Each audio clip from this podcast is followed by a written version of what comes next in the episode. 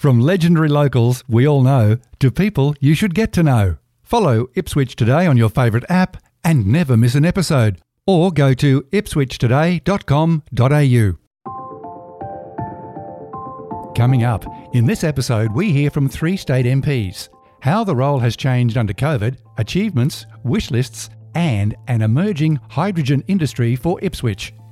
It's a longer form chat, so if you live in the state electorates of Ipswich, Bundamba, or Jordan, grab a cuppa and keep listening. It's Saturday, November 27, 2021, and I'm Alan Roebuck. Welcome to Ipswich Today, which acknowledges the traditional custodians of the land on which it is produced and pays respects to elders past, present, and emerging. This podcast is supported by Conetix, people powered web hosting trusted by Australian businesses since 1999. In a first for Ipswich today, we bring together three local members who represent major population centres like Springfield, Ripley Valley, Ipswich Central, and the eastern suburbs. And as the year draws quickly to a close, we catch up on the year that was and what might be on the horizon in 2022. And joining me today, Jennifer Howard, member for Ipswich. Welcome, Jennifer. Hey, Alan. Charis Mullen, member for Jordan. Welcome, Charis. Hi, Alan. Lovely to be with you. And making up the trifecta is Lance McCallum, member for Bundamba. Welcome, Lance. Thanks, Alan, and hello to all your listeners. Where should we begin? Well, I think it's pretty easy. It must be COVID and vaccinations. If I can start with you, Jennifer Howard, how much has the role of a local MP changed since COVID? Yeah, it has changed quite a lot. Um, particularly, you know, I was reflecting. It seems like ten years ago, but it was really just early last year when um, you know the pandemic first uh, really sort of affected us here locally. And you know, I was just thinking of all the phone calls, all the Zoom uh, meetings that we had, and it was really, it was really quite an anxious time. Uh, connecting with people in the community, you know, filled me with optimism and confidence, though, because people really, a lot of people did take it in their stride. Obviously, we had a lot of small businesses, um, you know, trying to figure out all the new, we, we've had so many new restrictions and new rules every day, and people have um, really, really, uh, really stepped up and done an incredible job. I think the majority of people do want to do the right thing. Lance McCallum, how has it been for you? Oh, look, Alan, um, there's no doubt that uh, throughout the course of this pandemic, uh, there's been some huge changes uh, that we've um, we've all uh, gone through uh, professionally, person, personally, individually, uh, and collectively. as Jen just mentioned, one of the the most um, major and obvious changes is that we've learned to do things um, online or remotely um, we've done a, lot of Teams meetings uh, or, or, Zoom uh, meetings. Um, that's that's for sure. A lot of lot of teleconferences. Um, uh, in terms of the role uh, of uh, NMP, I think that um, apart from um, assisting uh, people through those changes, um, whether it is in terms of our local community or people with particular needs, uh, whether that's business owners, uh, business owners, uh, whether that's people with uh, uh, kids at school, uh, right through to helping the vulnerable in our community, people that might have been affected by increased anxiety, mental stress. stress, we saw an increase um, in uh, domestic violence rates as well. So, trying to uh, get the right and assistance uh, to people uh, when and where uh, they need it has been um, a real focus of, of our roles, I feel, um, and information dissemination throughout the course of the pandemic. Well, we'll head over Springfield Way. Charis Mullen, have you had similar mm. experiences? I think so. And I think Jennifer's right. I mean, the last two years have been really enormous and continuing change for people. And so, particularly with new rules being introduced and needing to be interpreted. So, I think the role of an MP has always been part psychologist, part social worker. And I think that's really ramped up. Uh, but I think we're now also, you know, like semi lawyer because we're trying to interpret ourselves these, you know, new public health directions as well. Um, because people do want to know what they do, they want to do the right thing but they also want clarity and they want it quickly. And I think that's the other issue. So I know, particularly in times when we've had lockdowns, um, I, I spend a lot of my time either speaking to people or responding to emails or addressing Facebook comments and just interpreting the public health direction and, and just providing that advice to people. And taking up a, a lot of those hours out of every 24. And I've seen all three of you uh, out there all the time promoting vaccines and the clinics. So that brings additional pressures on all members. And we've got those new vaccine rules coming in on December 17. A, a date has been set. Now, on the surface, the rule seems to have done its job with an increase in vaccination rates. What feedback have you been getting from residents and businesses? And we'll start with you, Lance. Uh, thanks, Alan. Uh, first of all, um, let me thank uh, all of your listeners uh, that have come out uh, to be uh, vaccinated to date. Um, we've had a real uptick, as, as you mentioned, um, in our local vaccination rates here in Ipswich, which is absolutely brilliant to see. Um, we've done such a magnificent job uh, together throughout the course of this uh, pandemic uh, by looking out for each other um, and uh, by following uh, the health, health advice. So as we open up, um, uh, towards the 17th of December, taking the step to get vaccinated um, to protect yourself, your loved ones, and your local community um, is frankly heroic. Uh, in my view. So, um, thank you very much to everybody that has done that because it is um, our way our safe path um, out of this pandemic um, and the continuation of the great work that we've done. Uh, the feedback that I've had um, has been uh, really, really positive uh, to date. Um, I mean, the figures speak for themselves in terms of um, where uh, we're in the mid 80 uh, first dose, um, where our second dose uh, is increasing, and the vast majority of Queenslanders and a vast majority of Australians have come out to be vaccinated.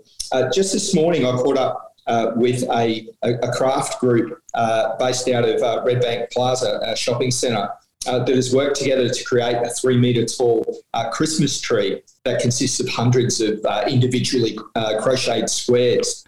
Um, when that project started, most of uh, those people were, were strangers. They, they weren't known to each other. But um, now uh, they're, they're friends who catch up for a coffee and take time to go shopping together um, and you know, support our local businesses. Now, none of that would have been possible without um, our rising vaccination rates and the good work of our uh, local community. And the feedback that I got this morning was about how good it is to be able to have a festive season surrounded by friends and family. A few months ago, looking at the vaccination rates, it was hard to uh, foresee that we'd be in the 80s at this time of the year. It's fantastic that it is. Charis Mullen, what's the vibe in your area?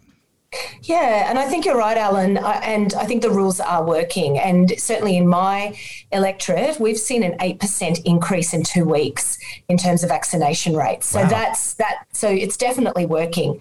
And I think the majority of my residents are now either vaccinated or getting vaccinated. So the new rules really for them and the feedback I'm getting is just it's a peace of mind. Peace of mind that they'll be able to go to crowded premises and feel that they're better protected. So I think that's the general feeling that I'm getting. There are some people who are and remain uh, vaccine hesitant, and I'm trying to help them through that as much as I can. Um, Importantly, some of our local businesses, I think, are understandably concerned about the new rules and how they will be applied to them. Um, so, again, it's just about working closely with people and making sure they have all the support they need as we reach that magic date of the 17th of December. And what about in our older suburbs, Jennifer Howard? How are things travelling there? Yeah, thanks, Alan. It's um, you know, this is this is the big one, really, isn't it? You know, here in Queensland, we've managed to stay, you know, fairly safe from COVID. We haven't seen a lot of it here at all, um, but on December 17, we know that that's going to change, and uh, vaccination is the, is the only way to protect all of our amazing frontline health workers and all of our amazing small businesses. Um, so the feedback I'm getting is yeah, generally very positive, as as Charis and Lance have both said. It's I think over the last two years, people have developed a trust in our chief health officer and in the advice, and that trust is is holding us in good stead, you know, for this next big change. And it's incredibly important that that people do abide by them. And there is going to be some confusion. You know, it's coming close to Christmas. Everyone's always a little bit frayed by this time of year, even in the best of circumstances. So I just want to encourage people to really you know, take a breath if, when they're out, you know, going to places where there are, you know, where vaccines have to be checked and, and that, that processes have to be, you know, gone through. And also, you know, keep in mind that in many of these hospitality places, a lot of the workers, it's, it's sometimes it's people's first jobs you know, in those places. Mm. And, you know, keep in mind that they, it's, you know, the rules are, are in place because of, um, because of our, our, it's the health advice and our government has put those rules in place and that, you know, the people behind the counter aren't responsible for that. They're just doing their job. So, you know, I, I think the check-in app, you know, I, have added my um, vaccine certificate to my check-in app. It's an incredibly easy process, even for someone like me. Um, well done. It's, and it's it's you know it's going to make life a lot easier for, for everybody out there um, once you can do that. And a lot of older people very concerned, you know, that they don't have the technology, and they're probably very happy without it.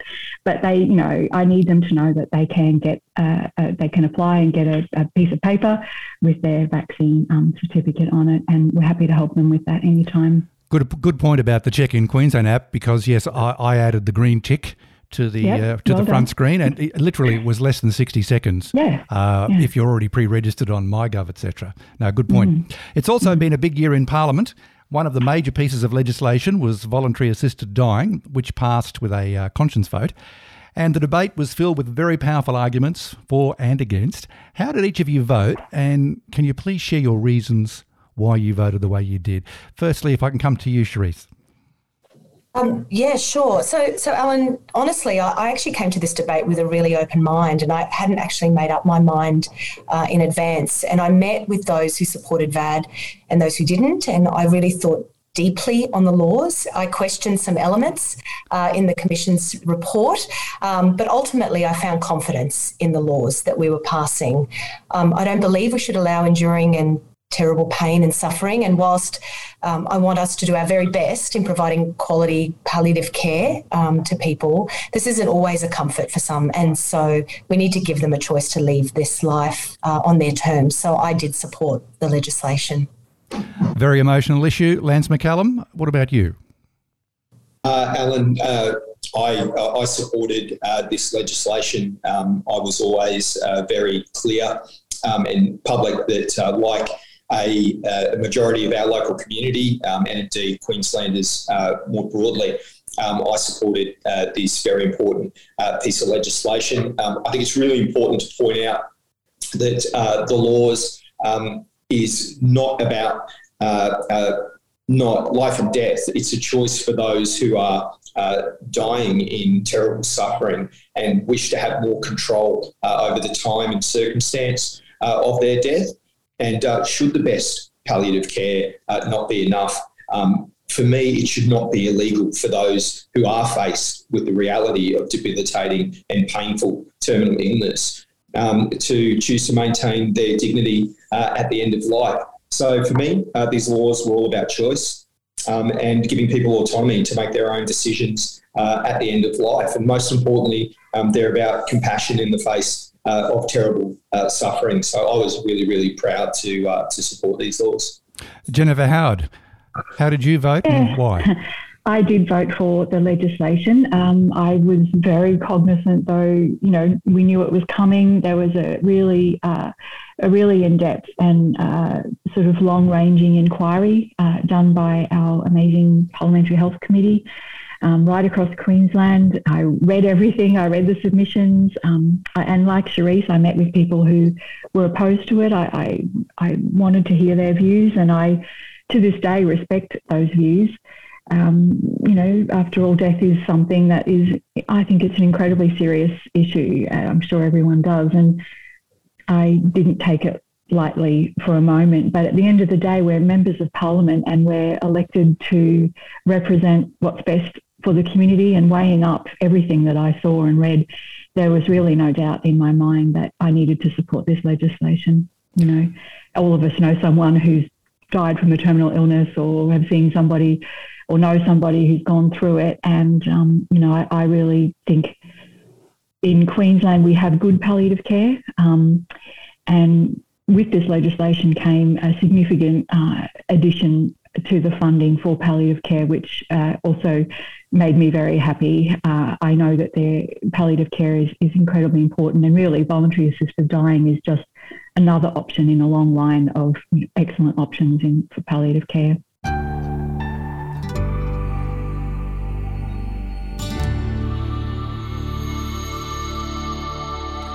I'll go to my next question now, hopefully lighten the subject matter a little. It's a bit of a free kick for you guys. What about one other parliamentary highlight for the year? Lance McCallum as you say, um, there's it's a free kick, and um, there's a there's a lot of things to, to kick because there's so much.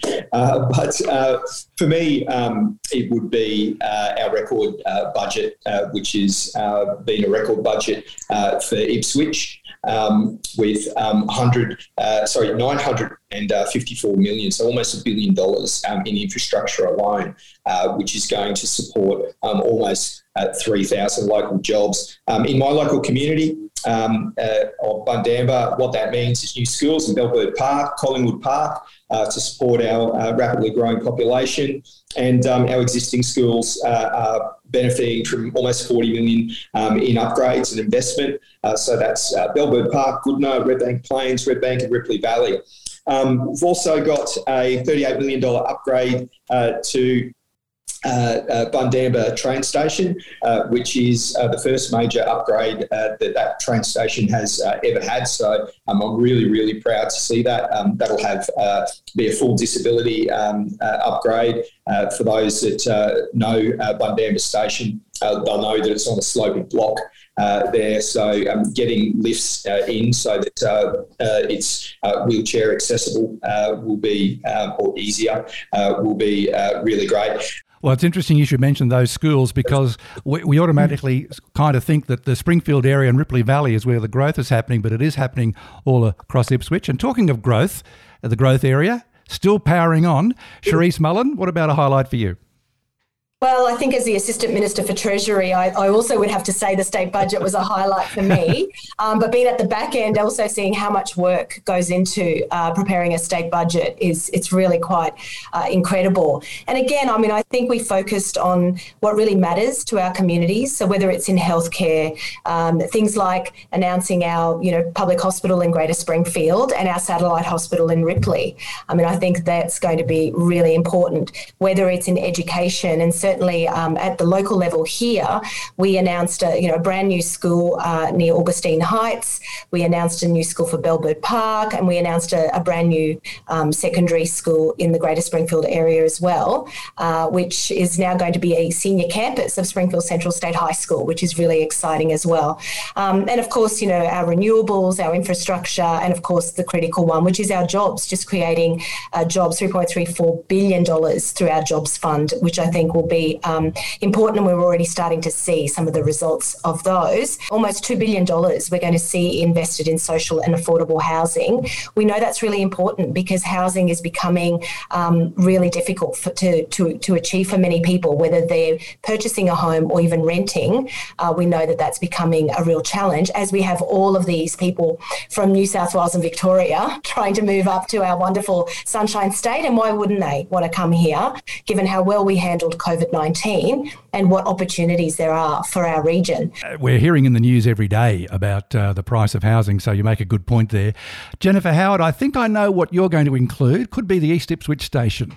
Well, that was a highlight, but in many ways, um, you know, the budget was fantastic, and I'm so proud. To, I know that you know, but probably people probably think politicians have to say this, but Ipswich is really faring well um, under a Labor government, which is really one of the reasons that motivated me to run because we, uh, uh, you know, the three years of Campbell Newman premiership, you know, I know it was, you know, some time ago now from 2012 to 2015, but I saw so many things get stripped away from this community and hearing, just hearing Lance and Charis talking about, you know, the, the budget highlights for them. And of course, yeah, for me, we've got the Ipswich train station. We've got a new police station being built, a new ambulance station being built in Ripley. Um, but in 15 years, the population of Ipswich is going to be uh, estimated to be around 600,000 people. So, you know, we almost hard to get your head around that. But I, I sort of, uh, when I thought about a parliamentary highlighter, I was thinking about um, the Small Business Commissioner. Actually, she, we introduced a small business commissioner as part of our COVID changes last year. And um, the we recently announced that uh, we were going to make that small business commissioner role a permanent role, and I think that's really exciting uh, because I know Maree Adshead is the small business commissioner. She's done a mighty job, uh, you know, navigate helping small businesses navigate all of the legal and uh, you know uh, all of the things around uh, COVID in particular uh, with rent, but also just last week, I don't know if which people will know this. Uh, um, some of our small businesses uh, had to call on the Small Business Commissioner uh, because they were uh, they arrived to open their businesses and the locks had been changed and there were signs all over the building saying that the, that the building was being repossessed. And, you know, I immediately, I was down in Parliament last week, but I immediately called the Minister for Small Business, who immediately called the Small Business Commissioner. So by 7 a.m., you know, we had the Small Business Commissioner on the phone to these businesses, helping them navigate. And by three o'clock in the afternoon, they were back in their, in their um, businesses. So I think it could have been, you know, a different story before um, Maree took on that role. And that's the kind of thing that can, makes a tangible difference. And it's one of the things that our government has done really well. They listen. Coming back to each electorate, it's not all rosy and not all beer and skittles. there, there are issues that crop up from time to time. What, what's currently the biggest issue uh, facing each of you? Jennifer, I can continue with you. Oh, thank you. Um, well, uh, you know, obviously the growth out here is is you know it's it's a positive, um, but it also has many challenges along the way, and and I believe that it, it's sort of it's hard to get a clear look at it because of COVID in many ways. Um, unemployment has stayed has actually dropped slightly, so we are doing quite well in that regard. But we do we are always that little bit higher than the state average here. We also have in Ipswich, you know, a lot of the waste industry in our area. Um, so, you know, we need to take advantage of the opportunities around recycling and, and the recovery of waste that are that are on the table and are available to us, and we need to make sure we get that right. Um, I want to get 90% of our population vaccinated. That's incredibly important to me. Um, we want to protect our frontline health workers and we want to protect vulnerable people in our community. And that, that is a key. And I, I do, I don't think COVID is, you know, we're not out of the woods yet. So we'll, that will be a challenge for us here locally as well. We also have uh, the mental health uh, unit that's uh, going to be completed by the end of next year. Uh, every local member wants to see a crane on their skyline, and I love seeing our crane every day. And I'll just quickly tell a little anecdote. Um, uh, our, our, government, along with uh, who are doing the work on the construction, had a competition with our local school kids to uh, draw a picture of a crane and also to come up with a name. And there was a, a wonderful young uh, boy from Mutdapilly Primary School who was the winner out of over 100 entries. And he did the most wonderful job. And we now, that beautiful crane on our skyline has a name and it's called Sir Fix-a-Lot. So if you're driving around and Sir you're looking at the crane, it now has a name. well, thank you for that. Well, I'll, I will not be able to forget that now. So fix a lot. Uh, Charis Mullen, what's the burning issue for you in Jordan? Uh, so I think for me, again, growth is the big one. And, and whilst, you know, obviously Greater Springfield, we're anticipating 120,000 people to move into that area. I also represent parts of Logan, which are anticipating another 120,000 uh, down that end. So it's actually uh, very much a growth electorate. And so how we continue to manage those growth pressures. But I guess for me, how we get ahead of them and how we look to the future. I think you can sometimes get very caught up in the here and now, but it's uh, for me, and it certainly was part of my election campaign, was looking beyond that, looking at where do we need to be, not where are we right now. So that's been really important. Um, I think everyone focuses on the infrastructure, and I think that's really important. But I think that one of the challenges, particularly for growing areas which are newer, um, is social and community services. So, you know, we don't have um, a lot of those services right here. A lot of them are based in Ipswich and they do outreach into our areas. So I do find that quite challenging. I created a group when I got elected called Greater Springfield Regional Connect which is about connecting all those services together our schools, our charities, our government services, so that we could actually look at it all together um, and make sure that we were all working in unison in terms of what services could be provided. And I'm really proud of that group, and we've done some fantastic work already. Uh, but the issues that I know are still prevalent in our community and we because we just don't always have those safety nets and things like domestic and family violence youth disengagement can be a really um, big issue. Mental health, I think um, Jen is right. That is a really big issue for us. And of course, finding housing for people. So I think for me, getting those community services um, funded and, and up and going into some of our growing areas, I think is actually one of the most critical things we can do to make sure that our communities thrive uh, in places like Ipswich. Lance McCallum, Bundamba is an electorate uh, with well established areas and new developments, as you highlighted earlier. What's the biggest issue for you? Uh, look, first and foremost, uh, the immediate uh, priority, uh, Alan, is uh, to be safe um, as we open up. Um, so, everyone, you know, please, if you're listening and you can be vaccinated and you haven't been yet, please can uh, consider doing so. If you've got any hesitations, any questions, uh, please uh, contact uh, myself. Jen or Charis, I'm sure any of us would be willing to help. Definitely growth. Um, I'll, I'll, complete the, the trifecta on that whether it's um, from uh, out the back of Redbank Plains uh, through to uh, the Ripley Valley, there is just and, and beyond um, either side. There's an incredible amount of growth it was, uh, I have to say, a little bit uh, disappointing uh, that uh, the federal government wasn't able to contribute um, a million dollars to the next stage uh, of a study for uh, the the Springfield to Ipswich rail loop um, when the state government had put up a million dollars in funding and the local council, Ipswich City Council, had put up uh, half a million. So um, it's those kinds of things uh, that uh, that can uh, be a challenge. Making sure that that growth is uh, sustainable. Jen has mentioned uh, the um, uh, the waste industry. You know, companies that aren't doing the right thing by the environment and our community need to be brought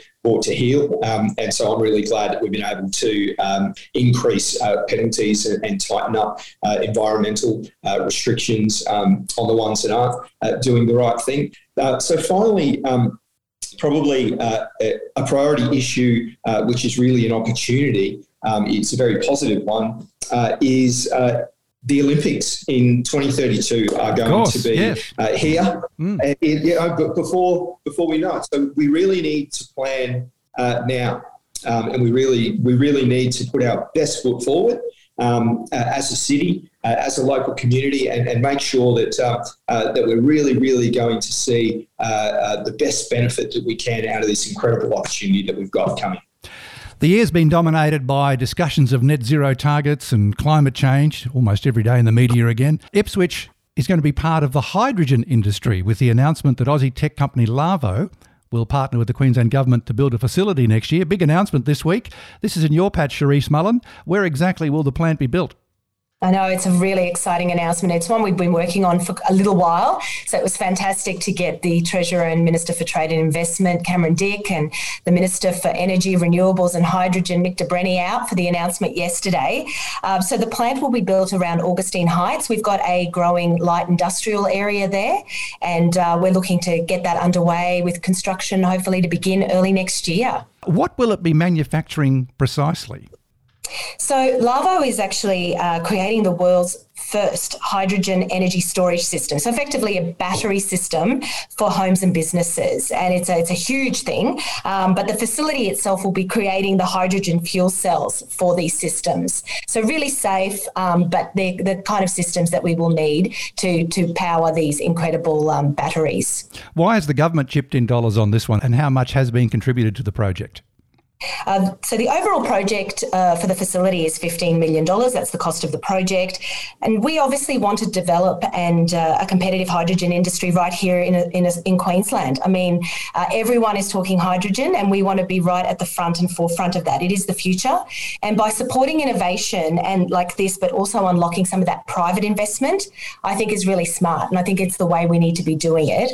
Uh, in terms of the funding agreement, well, obviously I can't talk about that because it is confidential in nature. Um, but um, but I'm thrilled, thrilled that Lavo is coming to our community. It's going to create 200 construction jobs just in building the facility, another close to 170 manufacturing jobs, and then we're also in discussions with Lavo, Lavo about some further work as well that we might look at in the community. So potentially up to 500 jobs created wow. in the hydrogen industry here. Lance McCallum, in your role as Assistant Minister for Hydrogen Development, what does the future hold for Ipswich, but more broadly Queensland? Look, Alan, um, what renewable hydrogen uh, means uh, for Ipswich in Queensland is more jobs in more industries. Um, in addition to uh, the uh, the Lavo uh, manufacturing uh, facility in Springfield, um, in this year's budget, we announced a $1.5 million commitment for a, feasibility study for Swanbank Power Station um, in my patch to look at blending uh, renewable hydrogen uh, into the existing gas fired uh, power station, uh, which will obviously uh, help uh, reduce its emissions. We're also looking at building a solar farm on site. Um, a industrial size, a renewable hydrogen refueling facility there. So, this is an incredible opportunity for our local community and indeed for the rest of Queensland. When you consider that uh, a little over two years ago, uh, we launched the Queensland Hydrogen Strategy, and with that was a $15 million commitment for some uh, pilot projects. Fast forward to today, and we've got well over 30 projects, a $2 billion renewable energy and hydrogen jobs fund and over 20, uh, $25 million uh, for a hydrogen industry development fund and $145 million for Queensland uh, renewable energy zones. Just yesterday, there was a, a national report which uh, found that Queensland has had the biggest decrease in electricity prices across the nation, which is due to uh, our investment uh, in renewables, bringing down power prices. And that's going to continue uh, for uh, the next three years. So we've got the cheapest uh, uh, power prices thanks to uh, our commitment uh, to renewable energy and renewable energy that's used to split water hydrogen and oxygen, and you capture that oxygen gas, and then you can transport it. It's it's just incredible. We've got other domestic applications. Uh, here in Queensland for um, transport. We've got five hydrogen fuel cell cars uh, that have joined uh, our Queensland government fleet. And we've also got a uh, blending project where we're blending renewable hydrogen in with the domestic gas supply uh, to homes uh, and businesses up in Gladstone. So there's heaps happening. And that's where we'll wrap up this first Zoom conference call with Jennifer Howard, Charis Mullen, and Lance McCallum. Thank you for joining Ipswich today. Thanks, Alan. Thanks so much. Bye, Alan. Thanks very much, Alan, and thank you to your listeners.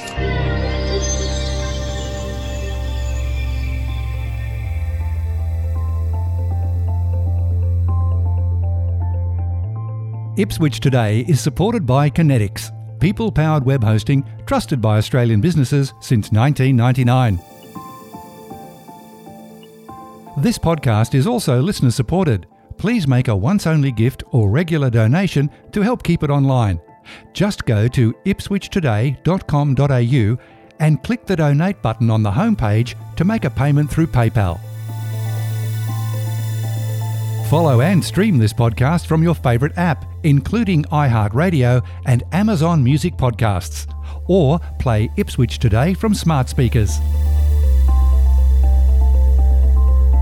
Music is supplied by Purple Planet Music. This is Alan Roebuck. Thank you for listening.